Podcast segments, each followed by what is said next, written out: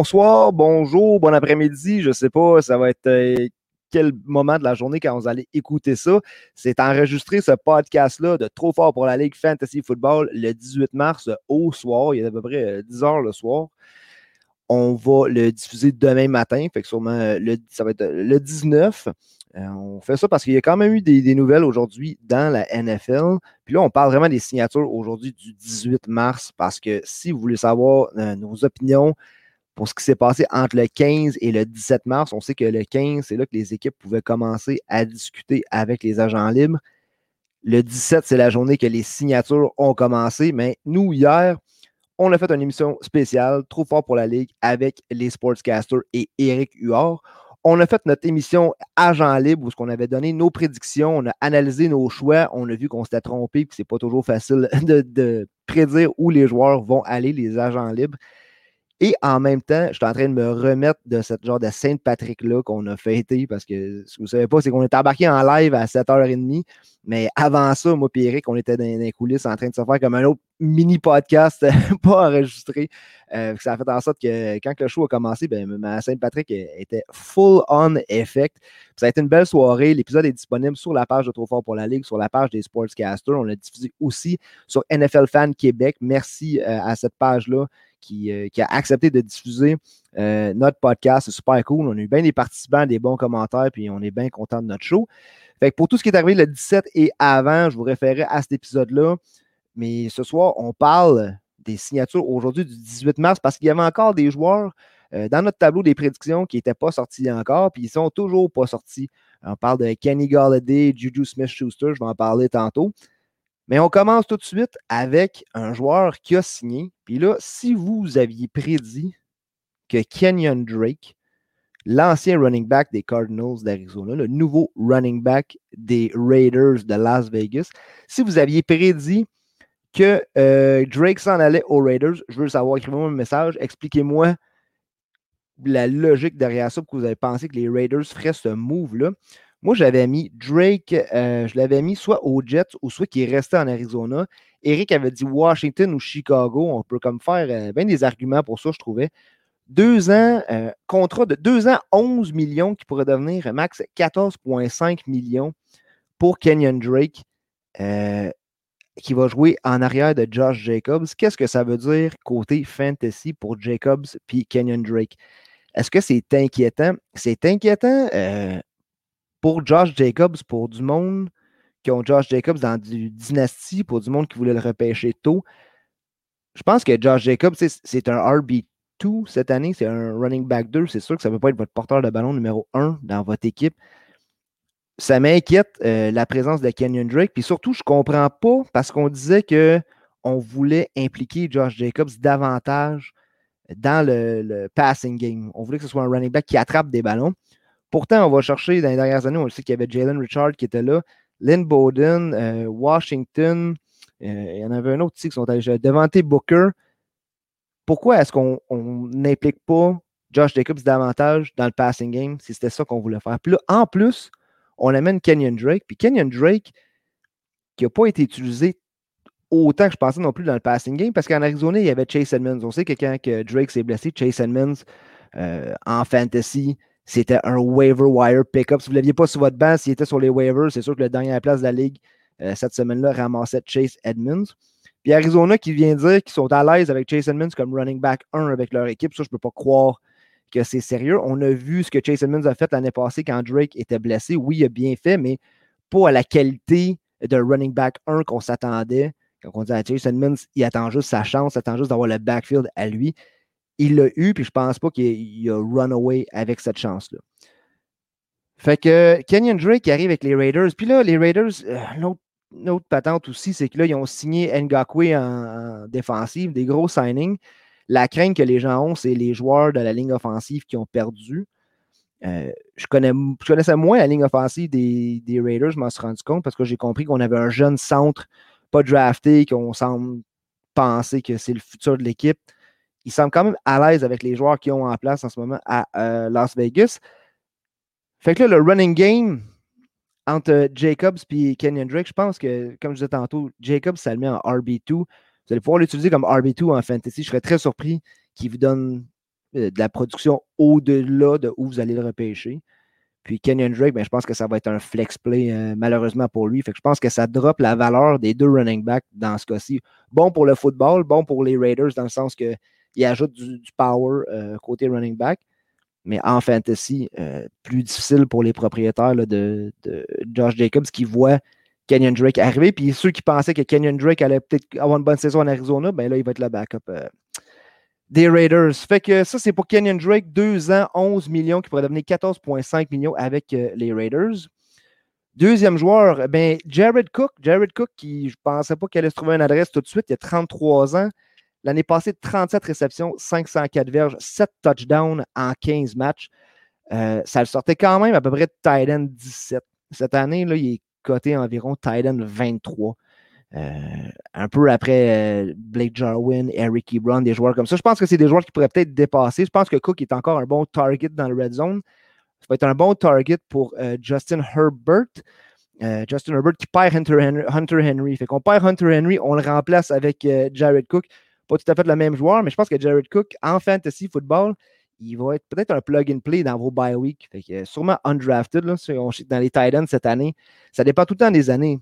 Il y a des années qu'on dit il n'y a, pas de tight end. Là, cette année, si vous repêchez 11e euh, euh, dans les tight ends, dans les rangs des tight ends, 11e, 12e dans les tight ends, on est dans le coin de John Smith puis, euh, Gronk. fait que Jared Cook, tight end 23, pas quelqu'un que vous allez repêcher, mais je pense qu'il y a quelqu'un dans votre ligue qui va aller chercher money parce qu'il va avoir une semaine de deux touchdowns. Jared Cook, s'il continue comme ça, ils vont le mettre sur leur banc. Ça peut être une bonne option quand votre end va être en bye week. Mais rien de plus. Mais content de voir que Jared Cook, a 33, il va avoir 33 ans, qui continue à jouer dans la NFL. Un joueur qui est le fun d'avoir joué. Il a fait plusieurs équipes. on souhaite bonne chance à Jared Cook. Mon troisième joueur, ben, Allen Robinson. On ne savait pas ce qui allait arriver. Euh, on connaît l'histoire d'Allen Robinson. Il est content à Chicago. Il n'est pas content. Il veut rester. Il ne veut pas rester. Il voulait un contrat à long terme. Pas capable de s'entendre. Finalement, on lui donne le franchise tag. Le franchise tag qui oblige le joueur qui allait devenir agent libre à rester un an de plus avec l'équipe avec un salaire moyen euh, des, cinq joueurs les mieux payés à la position. Ça donne 18 millions à Allen Robinson cette année. Fait que là, on y avait donné le franchise tag, les Bears qui mettent le franchise tag sur Allen Robinson. Puis Allen Robinson qui avait dit pas plus tôt qu'aujourd'hui qu'il n'était pas pressé à signer son tag, qu'il allait quand même évaluer, euh, je ne sais pas quelle option. Finalement, ce soir, on apprend que là, il a signé le tag. Fait qu'Allen Robinson va jouer. On reproche souvent, qu'Allen Robinson, euh, a eu un gros manque au niveau corps arrière. Il n'y a pas eu des bons corps arrière euh, quand il était à Jacksonville. Après ça, il est arrivé à Chicago. Fait qu'il manque un corps arrière élite. Mais Chicago n'a rien fait pour aller chercher son corps arrière élite. On sait qu'il y a eu toute l'histoire de Chicago qui, essayait d'aller chercher Russell Wilson, aurait à faire trois choix de première ronde, un choix de troisième, deux joueurs qui risquaient sûrement d'être euh, Kyle Fuller là-dedans, parce que les Bears qui viennent de libérer Kyle Fuller, qui viennent de dire à, Hakim Hicks qui peut qui, est libre d'aller chercher une transaction. S'il veut se faire transiger, il a le droit de discuter avec les autres équipes. Fait Allen Robinson qui signe son tag, qui va jouer avec les Bears, mais qui va avoir Andy Dalton qui a signé un an 10 millions avec les Bears. Euh, la bonne nouvelle pour Allen Robinson, c'est qu'il n'y a pas grand autre joueur là. Il y a Cole Kemet comme tight end qui je pense qu'il devrait avoir un bon sophomore year. Encore là, reste à voir la, prestation de, Dalton envers son tight end. Sinon, euh, Anthony Miller, je pense qu'on va, si c'est pas fait, là, on va libérer, on ne signera pas euh, Anthony Miller. C'est Darnell Mooney aussi, le deuxième wide receiver dans ce club-là, qui a une chance d'avoir une bonne saison. Mais tout va dépendre de ce que Andy Dalton va être capable de donner. Si vraiment c'est ça le plan des Bears, puis en ce moment, si vous êtes fan des Bears, vous devez vous gratter la tête un peu. J'étais sur euh, Facebook tantôt, sur la page NFL Fan, j'ai mis quelques posts. Puis les gens qui crient la tête ils veulent la tête de Ryan Pace, le GM. Je pense que le GM n'a plus d'affaires là, ni euh, Matt Nagy.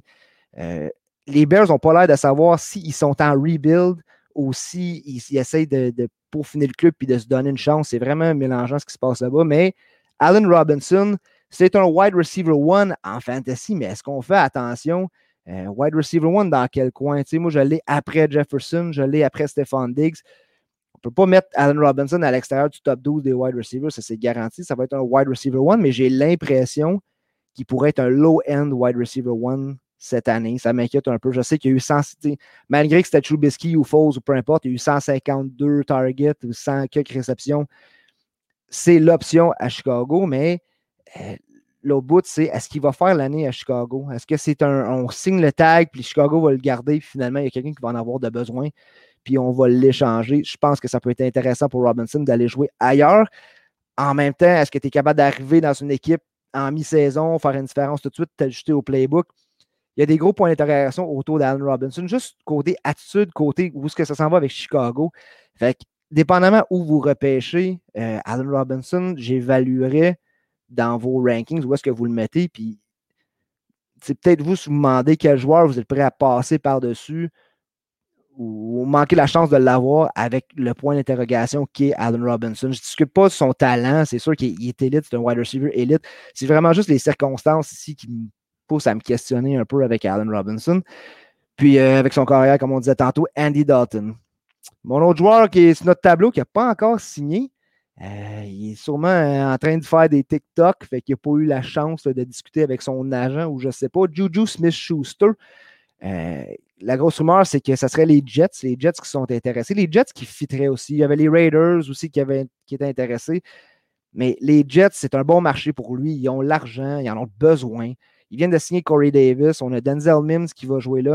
Jameson Crowder, si Juju Smith-Schuster arrive, malheureusement pour lui, risque de perdre sa place, du moins beaucoup de, son engagement avec l'équipe. Mais l'autre question aussi pour Juju Smith-Schuster, c'est qui va y lancer le ballon? Est-ce que ça va être Zach Wilson qu'on va repêcher deuxième overall? Est-ce qu'il va y avoir un, trade down? On garde Darnold, on va chercher quelqu'un d'autre.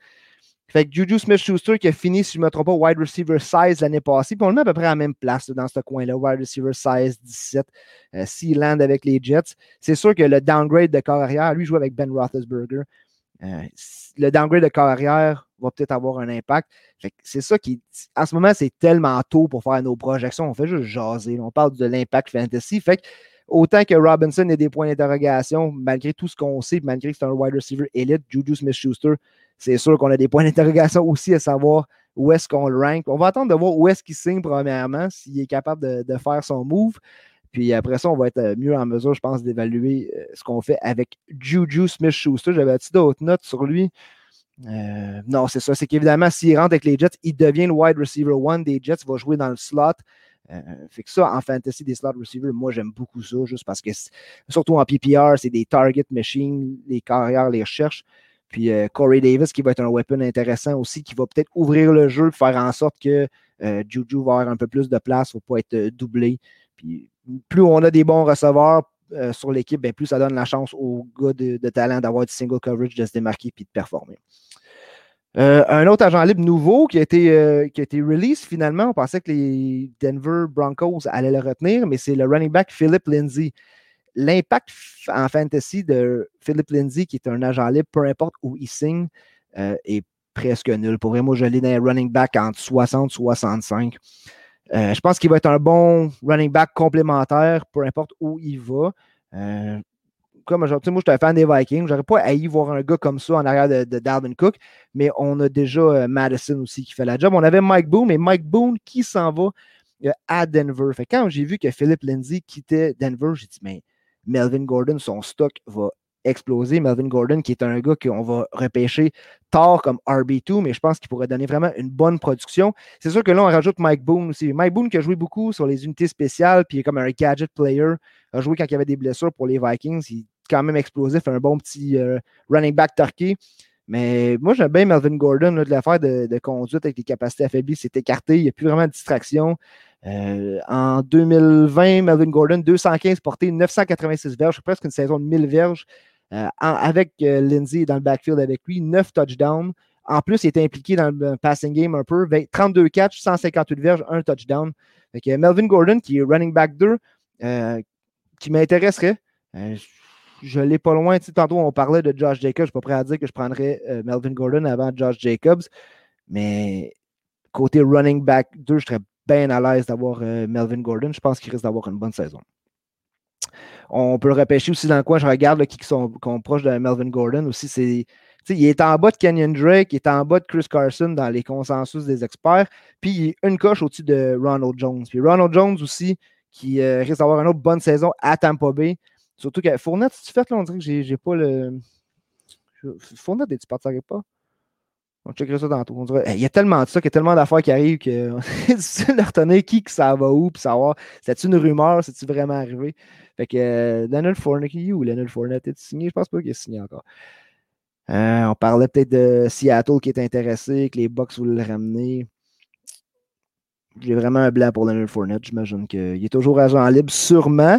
on, va juste passer à un prochain joueur. On va passer au Thailand. C'est le, frenzy des Titans cette saison avec Henry, avec euh, John U. Smith, avec Jared Cook, avec Gerald Everett, euh, avec. Euh, hey, gros, gros move de Titan des Texans. Félicitations. Vous vous débarrassez de Darren Fells.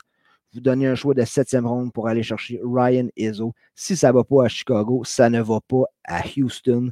Euh, je ne dirais pas la, phrase cliché de Houston, we have a problem, mais c'est vraiment ça qui se passe.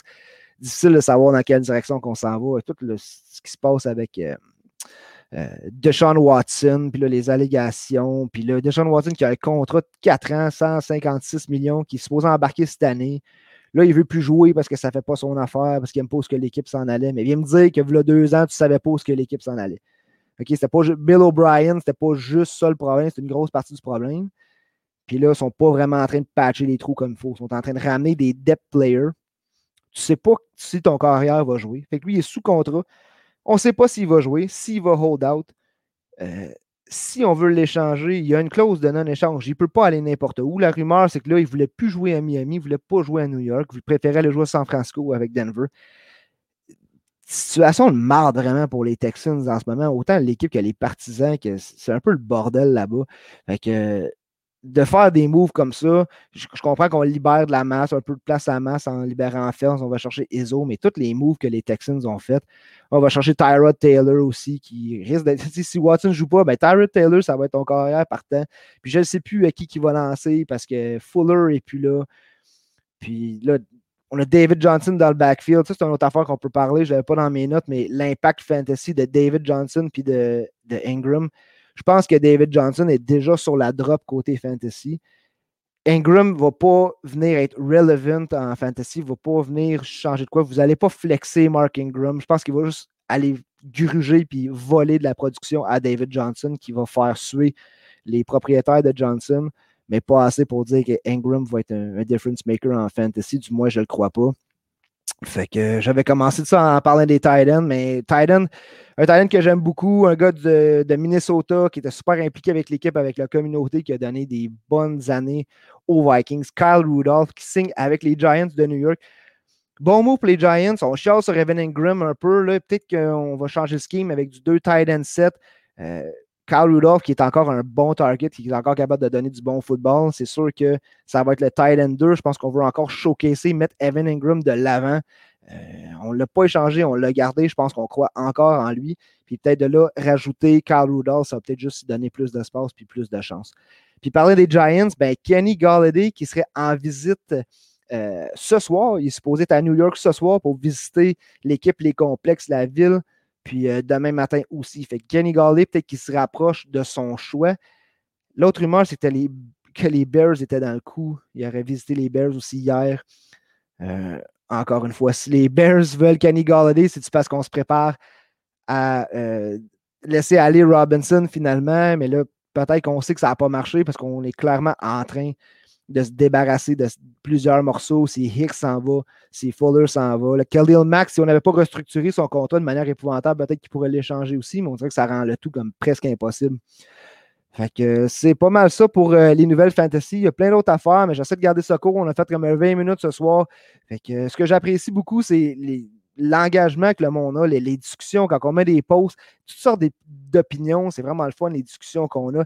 N'hésitez pas à écrire sur Trop fort pour la Ligue quand vous voyez des posts, écrire vos opinions. Euh, on adore ça. Puis si ça vous tente de venir faire un 2 minutes, un 3 minutes, un 10 minutes de podcast, vous voulez tenter l'expérience, vous voulez parler de, votre expérience de fantasy, ce que vous, vous connaissez en fantasy football, bien, vous êtes la bienvenue. Juste à nous écrire. On est sur euh, pas mal plus Instagram, Facebook pour l'instant qui sont les ce qui roule le plus. Mais sur la page de Trop Fort pour la Ligue, allez nous écrire un petit message les commentaires ou en privé. Même chose sur Instagram, ça va nous faire plaisir. On a vécu l'expérience euh, plus tôt, puis même euh, hier soir dans notre live, où est-ce qu'il y a du monde qui sont embarqués sur notre stream pour venir parler de fantasy, pour venir parler de l'équipe qui aime, de venir parler des moves, des agents libres.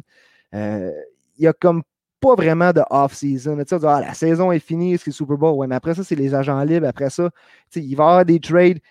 La saison morte est pas mal moins morte qu'on pense. Fait il y a toujours de l'action. Continuez à nous suivre sur Trop Fort pour la Ligue. On apprécie ce que ça s'en va. Euh, plus de monde impliqué de ce temps-là. On voit les likes monter, on voit l'implication du monde euh, qui, est en rise vraiment.